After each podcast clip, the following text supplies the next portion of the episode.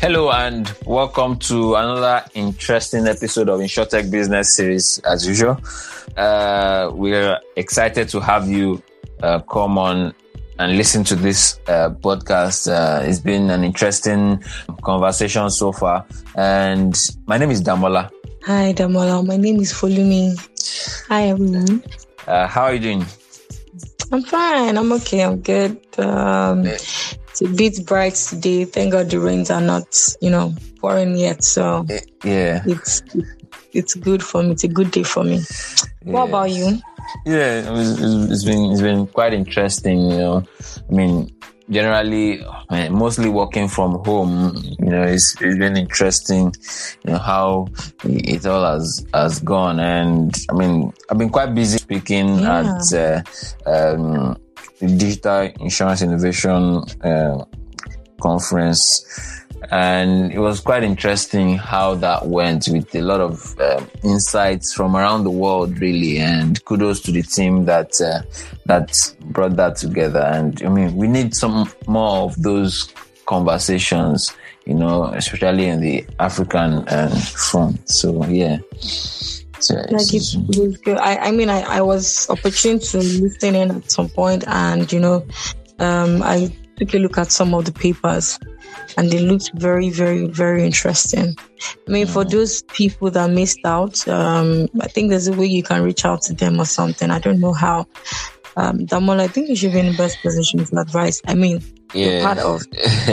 yeah, so I, I, we, we, would what we can do is we'd speak with the organizers. Maybe if it's possible, we can share the recorded oh, uh, version. Yeah. yeah. version so everyone can be a part of it yeah so sure sure i mean once we have that we can share on, on our linkedin page so if you're not following us on linkedin so go to linkedin and follow us at insurtech business series and would once we have it, we'd share the link there, and you can also follow for other you know engagements as well. I mean, we are we are building a, a, a community of insurtech enthusiasts yeah. and and innovators, and especially in Nigeria, but also in you know encouraged to see a lot more people from our other parts of the world you know, joining the conversation and see how we can, you know, grow uh, the insurance industry in Africa. So yeah, you're welcome.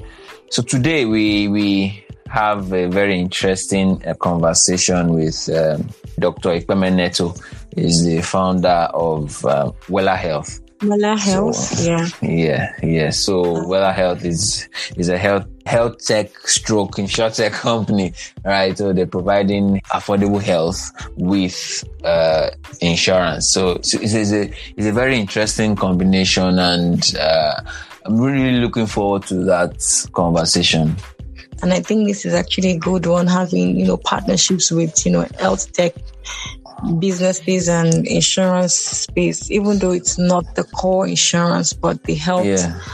part of it. So it's yeah. a good one to see that people are becoming more interested in partnering with the insurance industry. It's mm, really, really good. Yeah, yeah, yeah. I mean, it's quite interesting because, I mean, we are in sort of like in a health uh, crisis around the world right now. Yeah. So it's going to be interesting to hear from uh, how they are, from him, how they are tackling that, how they are operating this time. And also, I mean, someone from outside, you know, coming into the insurance space. So, I mean, uh, it will be interesting to hear his perspective on how they have tackled some things as well. yeah. Some of the challenges they had and yes. Yeah. the ones they've been able to overcome. Yeah. All right. So we'll join that conversation after the short break. Don't go nowhere.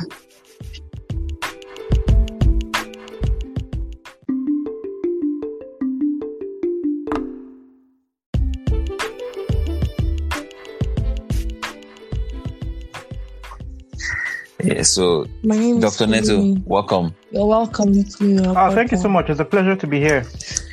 All right. How are you doing?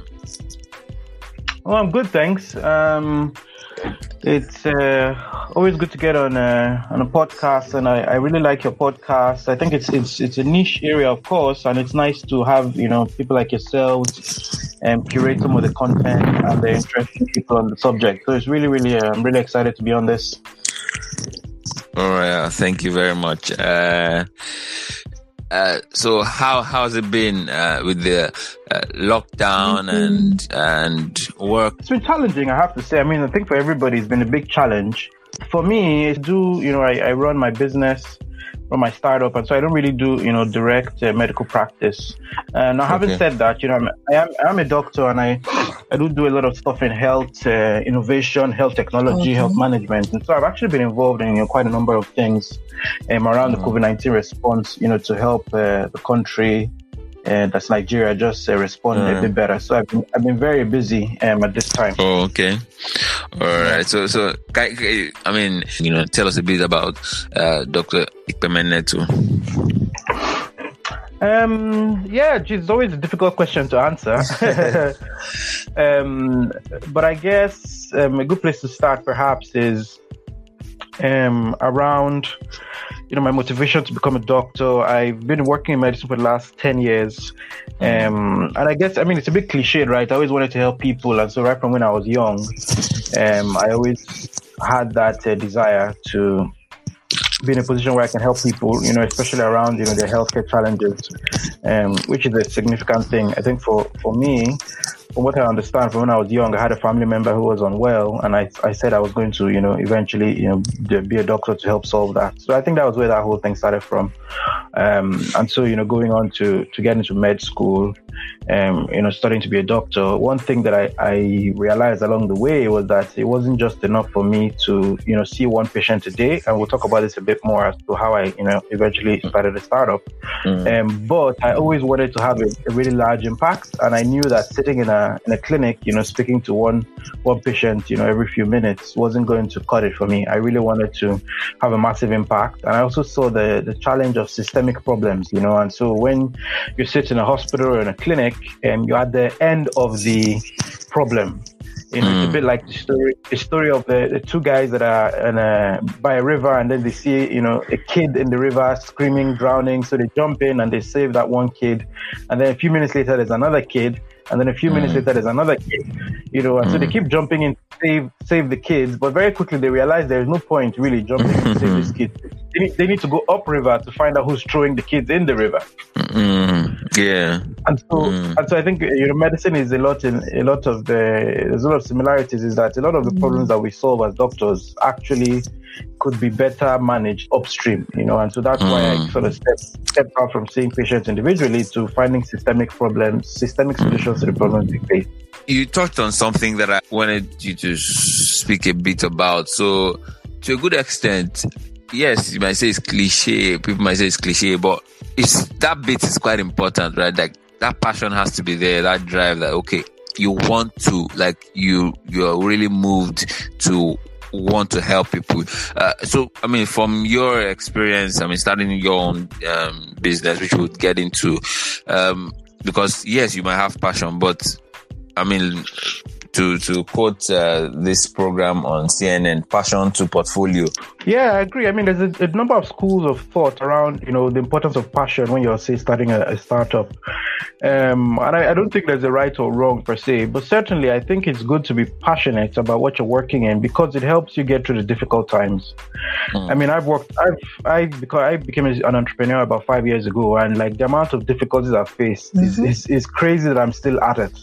Um, mm-hmm. And the reason I'm still it is because I mean I'm super passionate about what I'm trying to do or what I'm trying to achieve. So I think that mm. uh, passion gives you some long- longevity and ability to have more grit and just stay with it.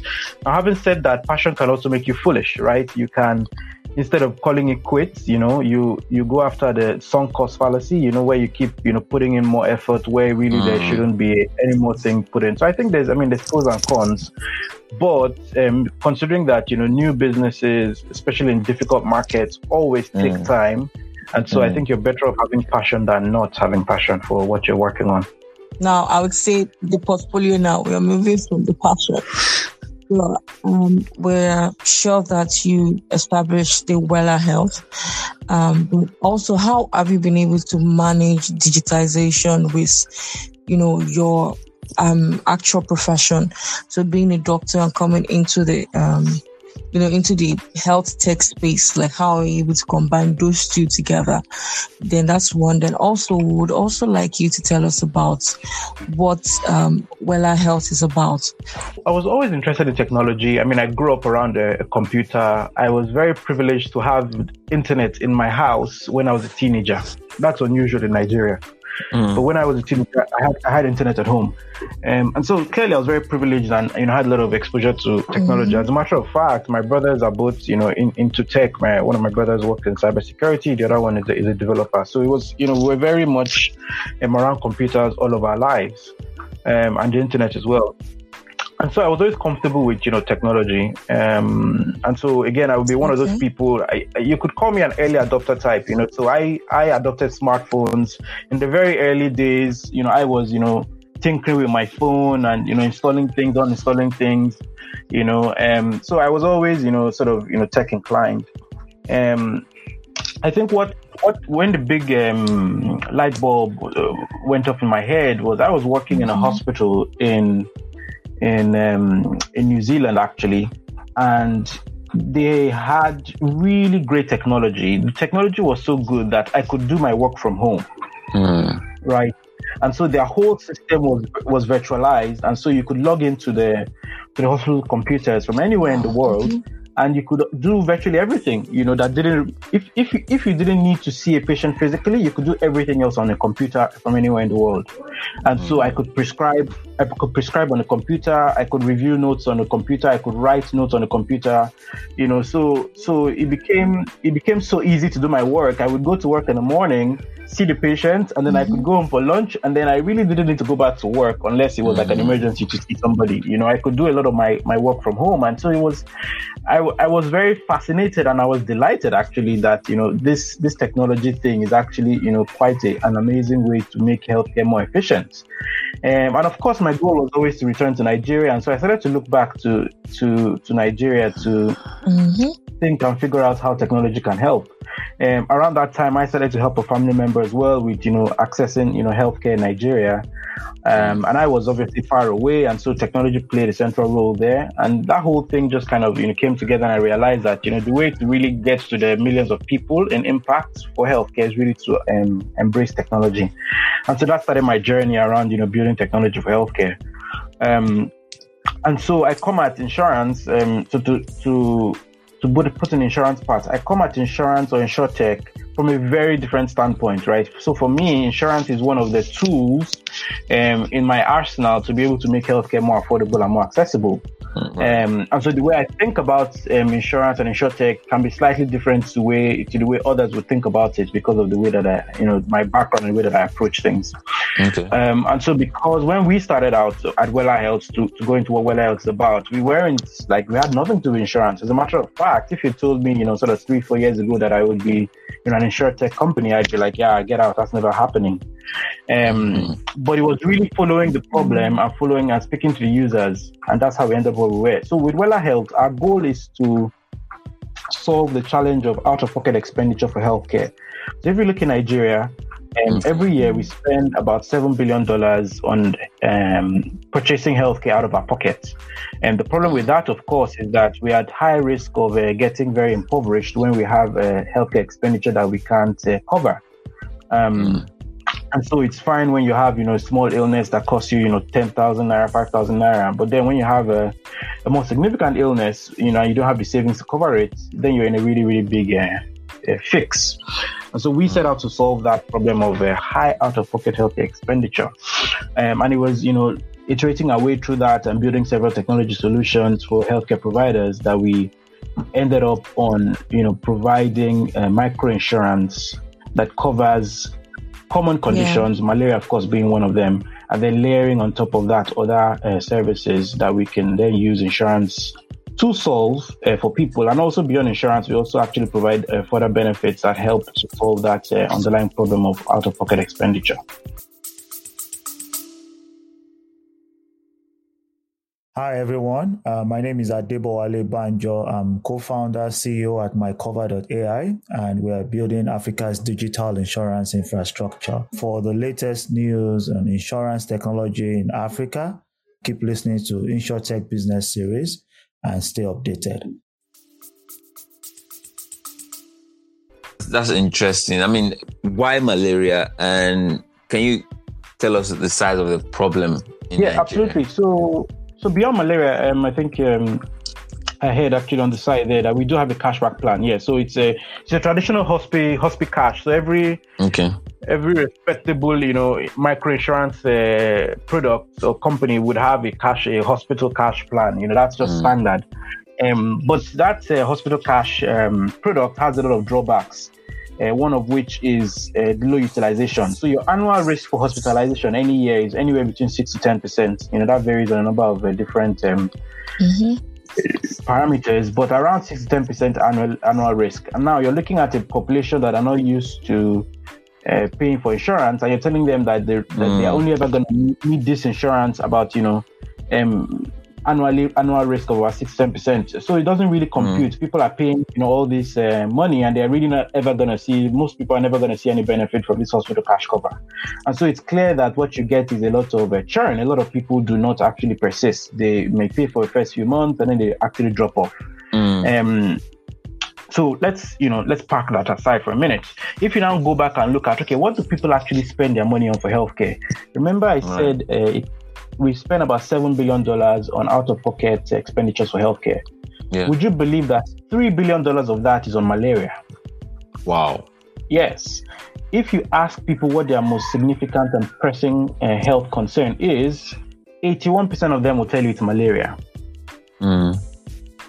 And so it's clear that what people are spending their money on is malaria. Now, insurance doesn't like people, you know, that are gonna utilize uh, a, a product too much.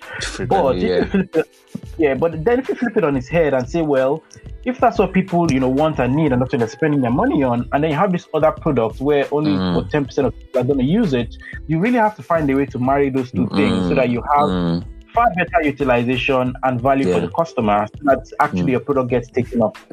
Um, and so that's why we started off to focus on that malaria side of things. And over time, we've now incorporated this hospitalization side, which also gives that extra benefit, but is also a better product from an insurance point of view because the risk is lower. Um, mm. But at least with malaria, we're able to improve adoption, get people used to the idea because really a lot of these things is behavior change and getting people used to the idea of prepaying for their for the services that they need and also you mm. know accessing and understanding how insurance works. Oh wow!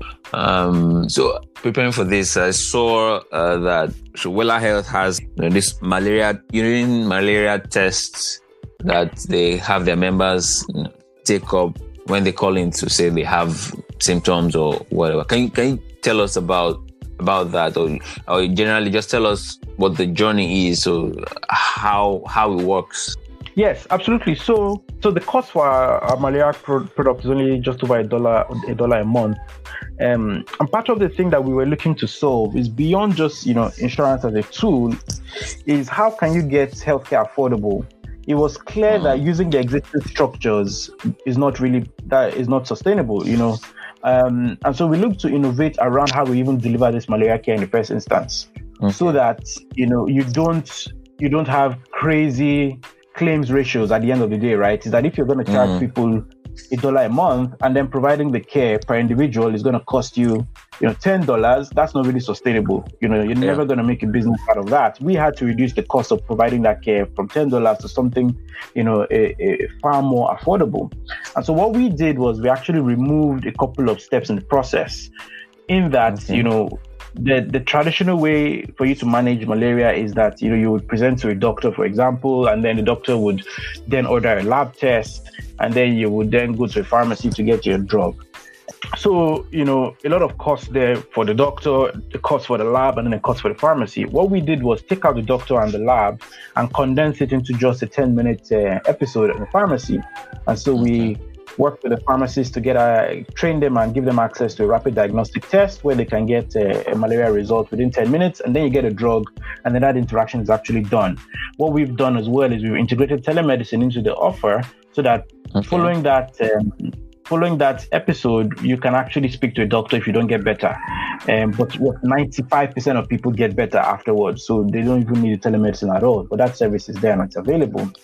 Um, now, for people that um, don't want to say go to a pharmacy and get this test done, we then have this urine malaria test, which provides us with you know some more flexibility in that when you sign up and sign on for that, we can send it out to you, and then okay. whenever you have symptoms or you feel unwell, you can just pee into a cup, you do the test within 20 minutes, you get a result, and then you can go and get your drug. Um, so those are some of the things that we've done to innovate around the cost for delivering the care. So, which is why we are just beyond. So people say, "Oh, yeah, insurtech." I'm like, well, we're mm. not we're not that easy to classify because we do a lot of things around the actual mm. healthcare itself. Okay, it's interesting when you mentioned the tests and because. I mean, I just so I feel some certain way. I, I know it's, it's malaria. I just go and get drugs. I mean, the tests now, I'm, I'm quite curious about how, uh, I mean, the tests coming because when you talk about tests, Nigerians would think, ah, maybe it's a serious uh, ailment. Now you have uh, uh, a kidney problem or something, you know. So why do I have to take tests to, I mean, malaria? I know it's symptoms when I feel, I'm feverish. Yeah, I mean that's a good question. A lot of a lot of people ask us that. So the good thing is that COVID nineteen has actually opened up people's eyes, mm. right? Because the, the, symptoms for malaria and COVID nineteen are not too dissimilar. Yeah. You know. Yeah. Um, and so imagine treating yourself for malaria when you actually have COVID nineteen. You know that's very foolish. Mm. That's what that's what we've been doing. You know, because COVID nineteen is far more dangerous and people are more aware and say, oh, if I feel unwell, don't feel quite right, it's probably COVID nineteen as well as you know malaria. Um, but malaria is not the only cause of a fever. You know, there's several other causes, and it's important to actually test and find out. Nigerian, the Nigerian policy is that 100% of people should get tested before they get treated. Mm-hmm. It helps for knowing, you know, what your malaria burden is like. Make sure that you're treating people the right way. It reduces your chances of getting resistance to the drugs over time, okay. um, and also make sure that people get better on time.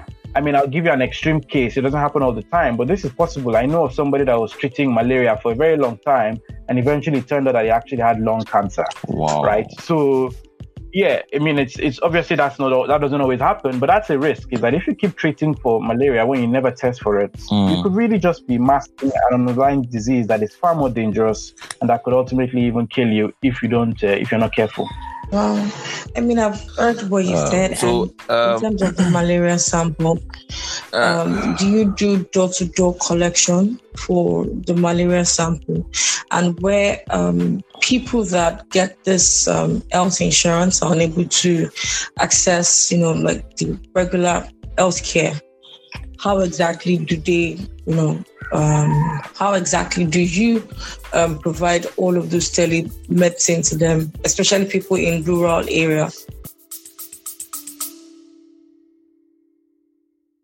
Hi, I'm Dr. Neto, founder and CEO of Wella Health, where we're working on affordable access to healthcare using technology and alternative care pathways, microinsurance being central to our work. I'm delighted to be on a chat on InsurTech Business Series where we talk about some of the stuff we're learning at Wella Health and how we can improve insurance adoption across Nigeria and Africa.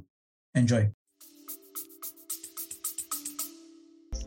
Yeah, so I mean, our target is is like you like you, you alluded to is people that are not consuming at all. So I think only about ten percent of Nigerians have uh, health insurance. You know, so the market is huge for the people that we can we can reach. Um, now, if you break that down further, there's obviously the people in the rural areas. But to be honest, that's not our concern, our focus at the moment, because people in the rural areas are just much harder and far much more expensive to to reach.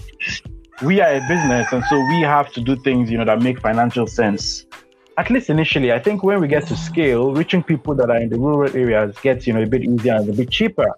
And in fact, we're working with a few NGOs around designing models so that we can reach those people. Mm.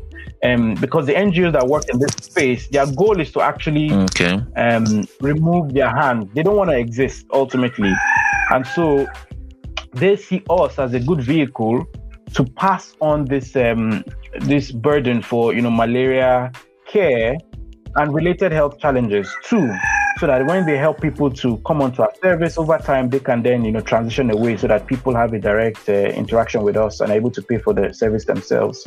Um, so there's that model that's going on. At the moment it's really just urban areas and then over time as we get to scale we can look at the at people in the rural areas regarding testing, so the way our model is is that people have to present to a healthcare provider, pharmacies, which is why we have you know hundreds of them all across the country. Okay. It is not you know feasible or financially sensible for us to go out and actually be collecting samples from people. Yeah. Um, but that is, I mean, that is not the expectation anyway, and that is not the user behavior. People are very comfortable going somewhere.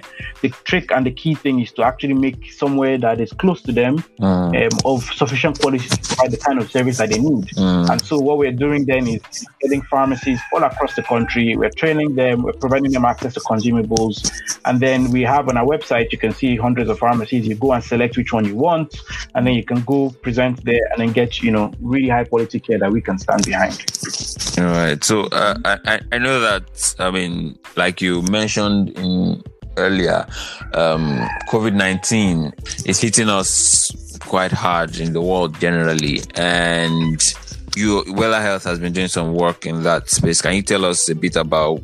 I mean, what you've been doing with COVID nineteen. I mean, helping the the nation fight the the virus and uh, Yeah, absolutely. So, so when when when um, when COVID nineteen broke, we realized that there was an opportunity for us to be able to build technology to help the authorities better organize, you know, how they deliver, um, you know, the the response. And so, what we did then is we, you know, built some software to help. Uh, several state governments to keep track of their resources, Mm. how they're being utilized, and uh, match the resources to the people that need them. So, for example, if you've got 10 beds in uh, Lagos Island, and then you have 20 people that need those beds, Mm. you can then, you know, figure out which are the, which are the important 10 people, and then you can then get uh, regular updates on the availability of those beds, so you can um, allocate them appropriately. So that's one thing that we did. Uh, we also worked on you know, using really accessible channels for helping people to, you know, know what risk they have for COVID-19, and as their risk comes in, where there's a dashboard then that the authorities can look at and then you know contact people and uh, create um, avenues for those people to get tested. Um, so really just using technology to help the efforts uh, move a little a lot better. Um, because unfortunately we're in a very low tech environment and you know even even worse so in our government where people are not familiar with technology and so a lot of the processes that are that are being um, used at the moment are quite manual and they can be Mhm. quite slow and painstaking. I mean, great work that you are, you and your team are doing, and honestly, we just we, we really want to say thank you to. I mean, use the opportunity to say thank you to all the health workers, and I mean, you guys are doing a, a, a lot of work, and I mean, we see that the health uh, health tech companies, I mean, have been really called up in this moment, and for me, I I mean, from outside, I see that the need for us to really take up technology, especially in our health sector, is very, very important. And I mean, that has been brought to the fore. Uh, so, do you think that the pandemic has accelerated that adoption in especially in, especially in the health health sector? I mean, are we really moving at the pace that we need to to be at? Well, we're not moving at the pace uh, that we need to be moving at, but we're moving somewhat in the right direction. I think certainly the pandemic has brought healthcare and the importance of health technology to the fore. Um, I think the challenge is that you know we have a lot of legacy issues that are just humongous. Mm. Um, but even for health tech companies ourselves, um, a lot of us were not sufficiently even capitalized to be able to take advantage of a lot of these opportunities. Okay. And so, if you see the companies that are really driving home this advantage, are those companies that are very well capitalized, Mm. and there's only a handful of them. I think if we had far more capital and far more um, skilled people in the space, Mm. I think we would have actually been able to make far more progress with the opportunities that we have. You know, I think certainly, you know, there's some progress, but, you know, not fast enough and not at the scale that we needed because we're really in a really, really difficult place. I mean, even forget COVID 19, our just usual general healthcare system was really terrible to Mm. start off with. COVID 19 has really just exacerbated that. And so I think we need far more investment in the sector um, and far more skills sort of working and thinking about how to make things better. Mm. Okay, so do you think that um, this skills and technology can actually improve insurance, like health insurance penetration, as well as awareness? I'm I'm taking I'm, I'm taking from the point of view of um, you know the financial exclusive populations, where we are trying to the bank we say banking the unbankables. You know, so um, do do you think that technology is going to be the messiah? I mean, technology is the only way. I don't I don't see any other way that you can get, you know, over a hundred million people access to healthcare. Mm. You know, in a in a setting where you don't have the, you know, physical resources available, you don't have the, you know, the doctors, the nurses, the healthcare providers, you don't have them available. So I mean, the only way that equation gets balanced is if technology is in there because you know you can scale that to millions of people. Mm. So there's no doubt about it that it's going to be technology based. The question is, what kind of technology do we need, and how do we pay for that technology? Um, with insurance uptake, again, I think technology is going to be central because you know the traditional, you know, um, massive cost for an insurance company just cannot be borne mm-hmm. by you know the kind of users that we have that are, have low income and are you know not very well off. Mm-hmm. So you know, looking at how do you cover the cost really is technology. You know, you don't have, you know, the opportunity to have, you know, huge, big admin, administrative, um, administrative costs or huge, big, you know, um, management costs or cost to claim, those kinds of things. Like you really have to almost be close to zero. And the way you get to that is really just technology. So I don't see any other way uh, beyond technology. Mm. Okay, so you mentioned claims management, and um, I I'm going to relate this to the you know cashback policy that you currently have. So um, I could, I from what I read or uh, I or for what I found out, I realized that you um, Wella actually sorts out people like expenses, medical expenses up to a particular limit. Like, how do you manage this? So, is it Wella Health that is responsible for the claims management, or Wella Health in partnership with an insurance company or a mutual? Yeah, so we, so we, I mean, part of the value that we bring, right, to an insurance company, and this is this is um, the importance of uh, insurers uh, working with insurtechs, and so you know, there's always that, you know, back and forth and a bit of a fight between, you know, where do insurtech sit compared to insurance companies? Mm. You know, what's that relationship like? Mm. And the reality is that insurance companies traditionally are not set up in a way that they can reduce the cost for managing a lot of things, mm. right? One of the things is claims. Uh, claims, for example.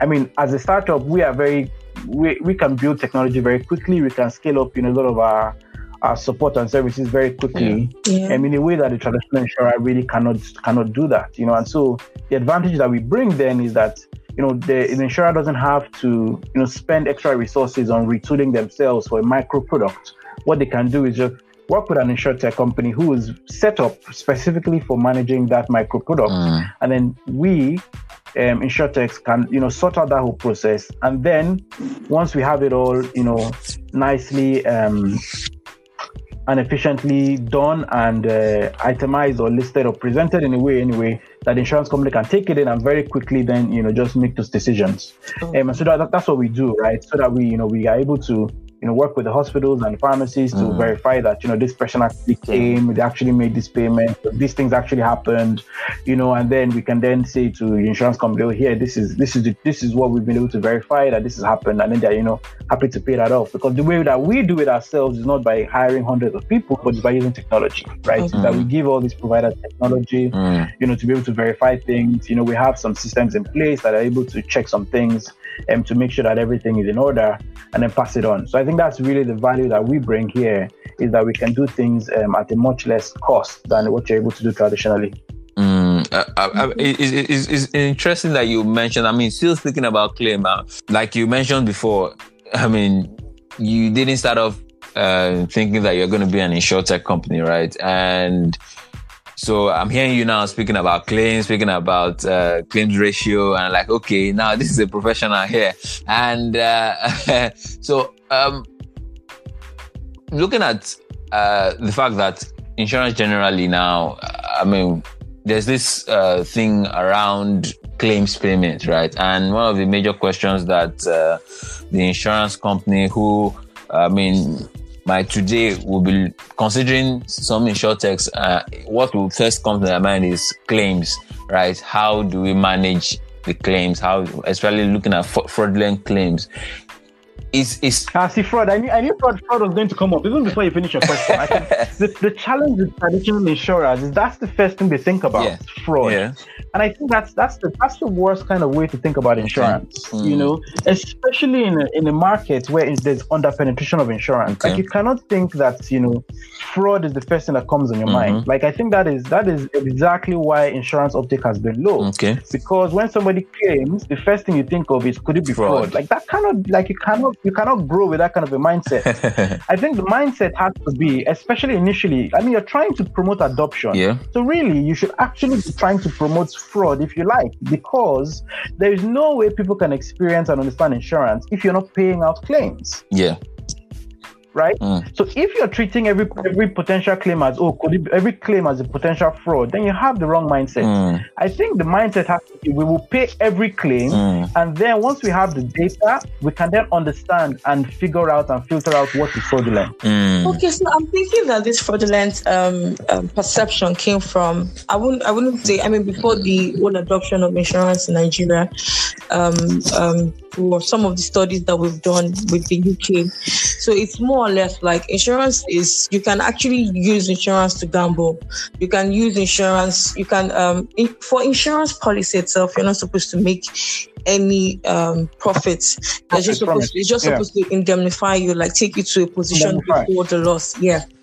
So now That's coming right, to yeah. a point where um, you know that there are certain um, times that people would ordinarily use this kind of policies to gamble, for instance, too. So all of those um, conservativeness, all of those risk management policies are already in place by a typical insurance company because you're seeing from the perception that my customer should only be indemnified and not exactly make profit of this particular policy. So I think it's probably stemming from that point of view that if I'm going to be a risk manager, I also need to manage my own internal risk because I don't want to be exposed to a point where after I've paid up fraudulent claims, my books are now, you know, they're going bad and I probably have to go under as an insurance company. Mind you, the premium Yeah, is but you don't, you don't have any customers. That's the problem. you don't have Mm, customers. I mean, I understand what you're saying, but you don't have customers. Mm. Like that's the truth. Let's be honest with ourselves. You have you have over hundred million people that are not insured. Then where, where is the fraud? Like you don't have a customer. Like, don't Mm. talk, talk about fraud. Mm. Let's talk of customer first. Let's talk of fulfilling the customer need. Mm. And then once we do that, you can now say, okay, let's come back to do fraud. Because actually, a lot of times, your customers will police this thing Yeah. once they know that you're genuine and you pay out claims. Yeah. Yeah. If, if the first question the customer gets is, "Oh, is this fraudulent?" Mm. Then they say, "Ah, you people are not ready." Yeah. Ah, but I gave you my money Yeah. genuinely and openly, and now I come to claim and you're you're telling telling me me. it's fraudulent. Mm. You know? Yeah. Yeah. Yeah, there's, there's, a, there's a mistrust. Mm. There's a huge mistrust there in it in a market where we don't have insurance penetration. Like what is two percent, right? That we're Mm. seeing. So so where's the fraud? There's no fraud. We have not Mhm. penetrated anywhere to talk about fraud. Mm, right. You know, Yeah. so that's my that's my big reservation with the way insurers think in Nigeria. Okay, yeah. So uh, it's, it's going to be trying quite interesting. I mean, uh, your response to this now, because I want to hear um, what has been the perception from your customers, right? Uh, I mean, I've seen testimony testimonials on your website now, but what has been the, the perception in terms of, I mean, how that has translated Well, this- into uh, affected your business? Yeah, no, people can't believe it. I mean, one of the biggest problems we had when we launched is people say, ah, and I'm so I go chop my money and I go wrong, come out. Ah, I'm not giving you any money. so, so people don't, there's, there's zero trust, you know, and Mm. again, which is why I said I come from this from a different point of view. I mean, I was never an insurer, Yeah. you know, and so, you know, selling insurance is very new to me. Mm, And it was very clear that there was a, there was a mismatch between, you know, what the insurers wanted and what the, the Mm. customers wanted. mm, Um, and so there's a there's a big mistrust there, and we're never going to have the penet- penetration that we need without solving for that trust. mm, And so people just didn't trust us. They said they felt that, you know we're going to take their money and run away, Mm. and we wouldn't serve them when when they needed, our Needed it. service. Mm. And so our attitude then had to be, well, we cannot have too many rules here. You know, okay. we cannot have too many rules. We have to be very flexible and relaxed, Yeah. and we need to be. We need to be paying claims. We need to be serving people. We need to be ensuring people experience our service. Like that's the only way. I don't see any way past this. And so initially it was very difficult, but as people started to, you know, experience. You can see there's testimonials now on our website. You can see, in fact, when some people on social media try and um, try and say bad things about us, people actually, some of our customers go and defend us, wow. right? Because okay. they say, ah, no, no, no, no, no, you can't say that about Wella Health. I've mm. used them, they're excellent. Mm. Like that's the kind of thing that insurance companies need. You know, so, so I think that's really the benefit that that's the place we've we've we've learned a lot is that you your attitude needs to be we're going to pay claims, mm. we're going to serve people full stop.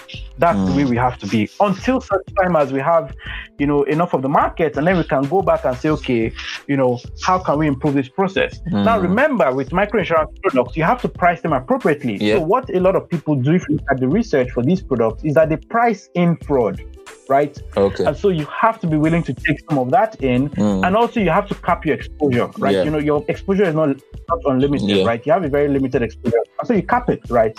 And so, for example, for you know some hospital cash plans, the maximum you can ever make from it is you know twenty thousand naira, you know fifty thousand yeah. naira, hundred thousand naira. Mm. Your exposure is capped you know, it's capped. So even if somebody was going to be fraudulent, like the exposure is capped. So I think there's there's ways around how you design the product so that you can be very free with actually wanting to pay claims? I mean, from your experience so far in, I mean, working with insurers, working in insurance space generally. So apart from some of the things that we have mentioned, uh, so what are some of the other challenges that you think that um, the industry is facing and you think that insurtechs and technology generally innovation can really help to, to change?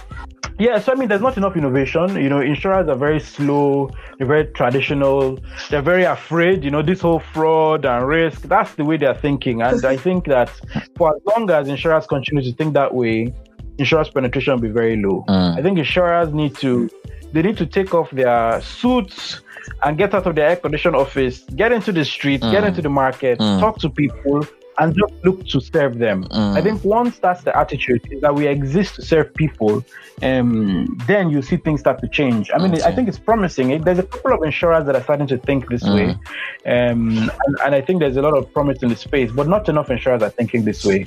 Um, I think I think um, insurers really need to get in the shoes of their customers, mm. understand them a lot, um, and then look to serve those people. So be very agile Mm-hmm. Um, I mean, obviously, you know, the, the regulator the regulator has some some some places to play here. Yeah. Um, I come from I come from a startup background, so I launch products. You know, the moment I think about a product, I launch it. I, don't, I don't care. Go to market, yeah. you know, whereas exactly, you know, whereas an insurer has to think about what does the regulator think, well, yeah. how does this, you know. So there's, I mean, there's obviously some some challenges there, but I think you know, once once that thinking changes in the insurers themselves, that can even go upstream to the regulator because yeah. the regulator, the regulator exists to promote insurance adoption. Mm. Yeah right? I mean, that's my that's my thinking and feeling. Like, why do we have regulators? Well, so that insurance can be adopted. Mm. Um, and so I think when the insurers start to embody this, you know, customer centricity, mm. then they can take that back to the regulator, and the regulator themselves can see that, oh, you know, actually, I'm blocking the insurers from being more consumer centric. You know, mm. let me be more flexible. Let me improve things so that you know insurance adoption goes on. Um, I think this conservativeness, this uh, this always thinking about risk and fraud, is not going to get us anywhere. Mm. Uh, but is is interesting. You mentioned um, uh, where you say insurers should get up on the street and meet the customer. I noticed that the on your website, at least, I mean, there are a lot of mentions of WhatsApp, right? So there are mentions of people reaching us, send us a message on WhatsApp. You know, I, I wanted to hear your thoughts about this. That is is is the future we are pushing for whether in health, eh, whether in the insurance sector or Greek, is it going to be powered by mobile? Is it going to be powered by we? I mean, these services, this country industry is going to meet the customer where they are comfortable. Oh, I mean, it's, it's the only way. You know, if you if you want to serve somebody, you have to go where they're at and use what they are comfortable using. So if somebody, you know, likes using WhatsApp, then you use WhatsApp. Your, your customer tells you what you what you use. You don't mm-hmm. tell them what you use, mm-hmm. um, and that's the challenge with insurance companies that I find. Is the claiming is a big headache. You know, very um, big. I have to this, bring this certificate, bring that affidavit. Mm you know, bring the, the right eyeball of a male goat. you know, it's just like you're, trying to mix up a concussion. So so people just they just I mean they just get tired and fatigued. You've gone through a loss. You don't want to be looking for 20 things to claim. Mm. You know? can an insurance company? I mean, I, I, I I heard of an insurance company in Asia. I think a lot of the insurers in Asia are far more progressive and you know thinking a, a lot more laterally. I heard of an insurance company in Asia who, even before the loss was um, reported, they had already paid out because they could independently verify, verify. that the loss had taken place. Mm. Okay, you so know? when and you so, have data, how, how do you manage that? Like, okay, there's data in Nigeria, but, but where you're on Hmm. So, but that's the goal. That's what I mean by insurers are not thinking laterally. Because if you can independently verify um, a loss, why are you waiting for a customer to reach out to you? Mm. Mm. You know, I mean, you know they've experienced a loss, and you insure that person or those, that company or whatever. You should actively go out and pay that loss. For example, I mean, I work with the, the Association of Community Pharmacists in Nigeria, mm. and um, one of one of their um, executive officers was murdered, mm. and was on the news. It was a prominent thing, um, and I mean, I, I, I, I was, I've been talking to them about, you know, couple of things, and it was apparent that they were looking to make a claim. They've got a group life policy, and they were okay. looking to make a claim for this person that was murdered. I mean, that should be instant. Mm. You know, like it, it should be, it should, it should, that shouldn't take more than five minutes because it's on the news. Everybody knows it was an armed robbery. You know, it was clear yeah. that you know a loss had been suffered but there's a big long process of claims and all that stuff. Like they're not that's not a pleasurable experience. Nobody wants to go through that. Yeah. So you can imagine if an insurance company comes along that is able to independently verify things and just pay. Like that's gonna be so like 10 times better than everything else. And you can imagine what the adoption will be like. Mm. Because your customers will be like, ah, no, if not that insurance company, they will pay you straight away. Go, go, go, pay your premium, go, go, go. Mm. You know, the way insurance adoption will go is word of mouth all this marketing that you are doing is actually a waste of time. You know, I mean, it's not, but you get what I mean. Yeah. How insurance gets adopted is by word of mouth, and how word of mouth goes um, happens is by, you know, great customer experience yes. and serving the customer. Mm. I mean, uh, uh, very, very, very well said there. And so, let's go into so back to Wella Health proper now. So funding, all right. So um, I know you celebrated some news recently. Can you tell us a bit about that and what the prospects are for you and your team? Yeah, that's right. So we, um, you know, when Catalyst Fund portfolio, Catalyst Fund is a is a London-based group that uh, invests in um, insurtech that look at financial inclusion. Obviously, with COVID nineteen, they're particularly interested in your healthcare um, kind of solutions that improve um, financial safety and security for especially people that are you know low income. Um, and so you know we fit we fit very much with their thesis. And so they, they invested and we're working with them um, in a program to improve you know the way that we communicate to users um, the way that we structure ourselves um, so that we can just be more successful. Mm. um, and so you know we're learning with them and understanding with the expert experts that they have. And you know we're going to be doing and uh, improving a lot uh, with their help um, part of the, the benefit of the program, of course, is we get exposure then to a deeper um, roster of investors. Um, and so our goal then is to, over the next few months, be able to, you know, close some of those investors to actually, uh, you know, have more capital to be able to do the things that we want to do. Okay, so um, what does the future exactly hold for Wella in terms of? Um, I- am guessing that this is just not going to be like the you know um, the only project. I'm expecting to see more of you know insurance penetration, health penetration, and you know other type of um, health activities and services. Um, I mean, we're very much health focused, and that's where we started out. But coming into insurance, I find that um, there's a lot of opportunity in insurance, in insurance, and a lot of insurers are very risk averse. And so for me as a business, you know, it's actually very good because I'm not risk averse at all. Mm. um, and so I think, I think there's a lot of opportunity um, and there's not a lot of competition. That's the honest truth. Mm. Um, and so I see us actually, you know, doing things in insurance beyond just healthcare. I think there's a lot of opportunity to innovate in so many areas of insurance. You know, I mean, the market is just there for the taking. Um, and so our goal is that, you know, as we raise more capital and, and grow, that we can provide, you know, insurance-based um, um, support and services um, outside of healthcare. Uh, within healthcare, you know, our goal is obviously to to grow and to provide more services beyond just insurance. And so I, I, I look at insurance like a tool. You know, it's like I'm, I'm building a Swiss Army knife mm-hmm. um, mm-hmm. to be able to solve this out of pocket payment. So mm-hmm. one of the tools is insurance. Okay. Insurance is not the only tool, you know.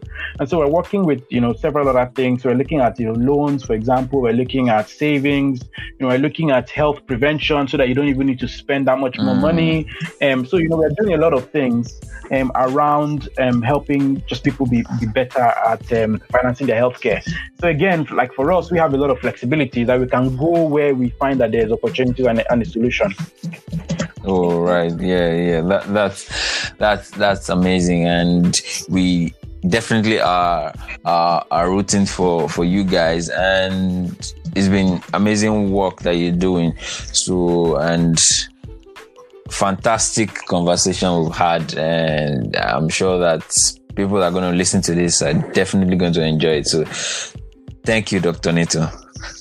Thank you. Uh, thank you very much. It's been a pleasure. Be, being a non-insurer, it always shows when I go on insurance and talk to insurance people. you know, I, I, I challenge some of the assumptions that you guys have um, because you, I mean, insurers, uh, ins-. To be honest, you guys have failed a lot. You know, so you need people like me to come and tell you um, the truth that, that, you, have failed and that you need to rethink yeah, so that we can provide yeah. service to the customer. Yeah, yeah. I mean, yeah. It, it's important that, uh, especially for insurance, like you rightly mentioned, it's very traditional and and and very strict and com- conservative, right? No, there's need for, for that. Yeah, I yeah. yeah, yeah, definitely. But there's there need for that um, different perspective, you know, different eyes from uh, a different point of view. You know, that's where um, insurtechs come in, you know, and also entering entering into the industry by other professionals from maybe the banking sector, the, you know, other places where there, there, there have been a lot of more adoption of technology. So bringing in a fresh uh, look and seeing how, okay, let's change the customer experience. How can we improve the penetration? How can we get people to to actually take up all these things and at the same time providing enough value that they would come up, they'll come in by themselves. You know, so so I mean you, are very right. So thank you very much once again, and we definitely will keep in touch and continue the conversation. Thank you. Absolutely. It was a, it was a pleasure. Thank you so much.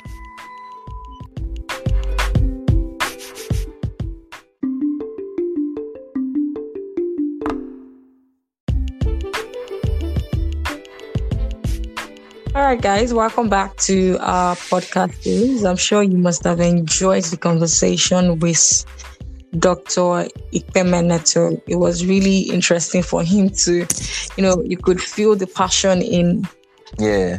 In all that he was saying and the fact that you know and he, he, he, literally shakes some tables you know. I think we need all of we need more of that in, in our industry. No I, I don't think he shook the table. I think he broke them. He broke a lot of it.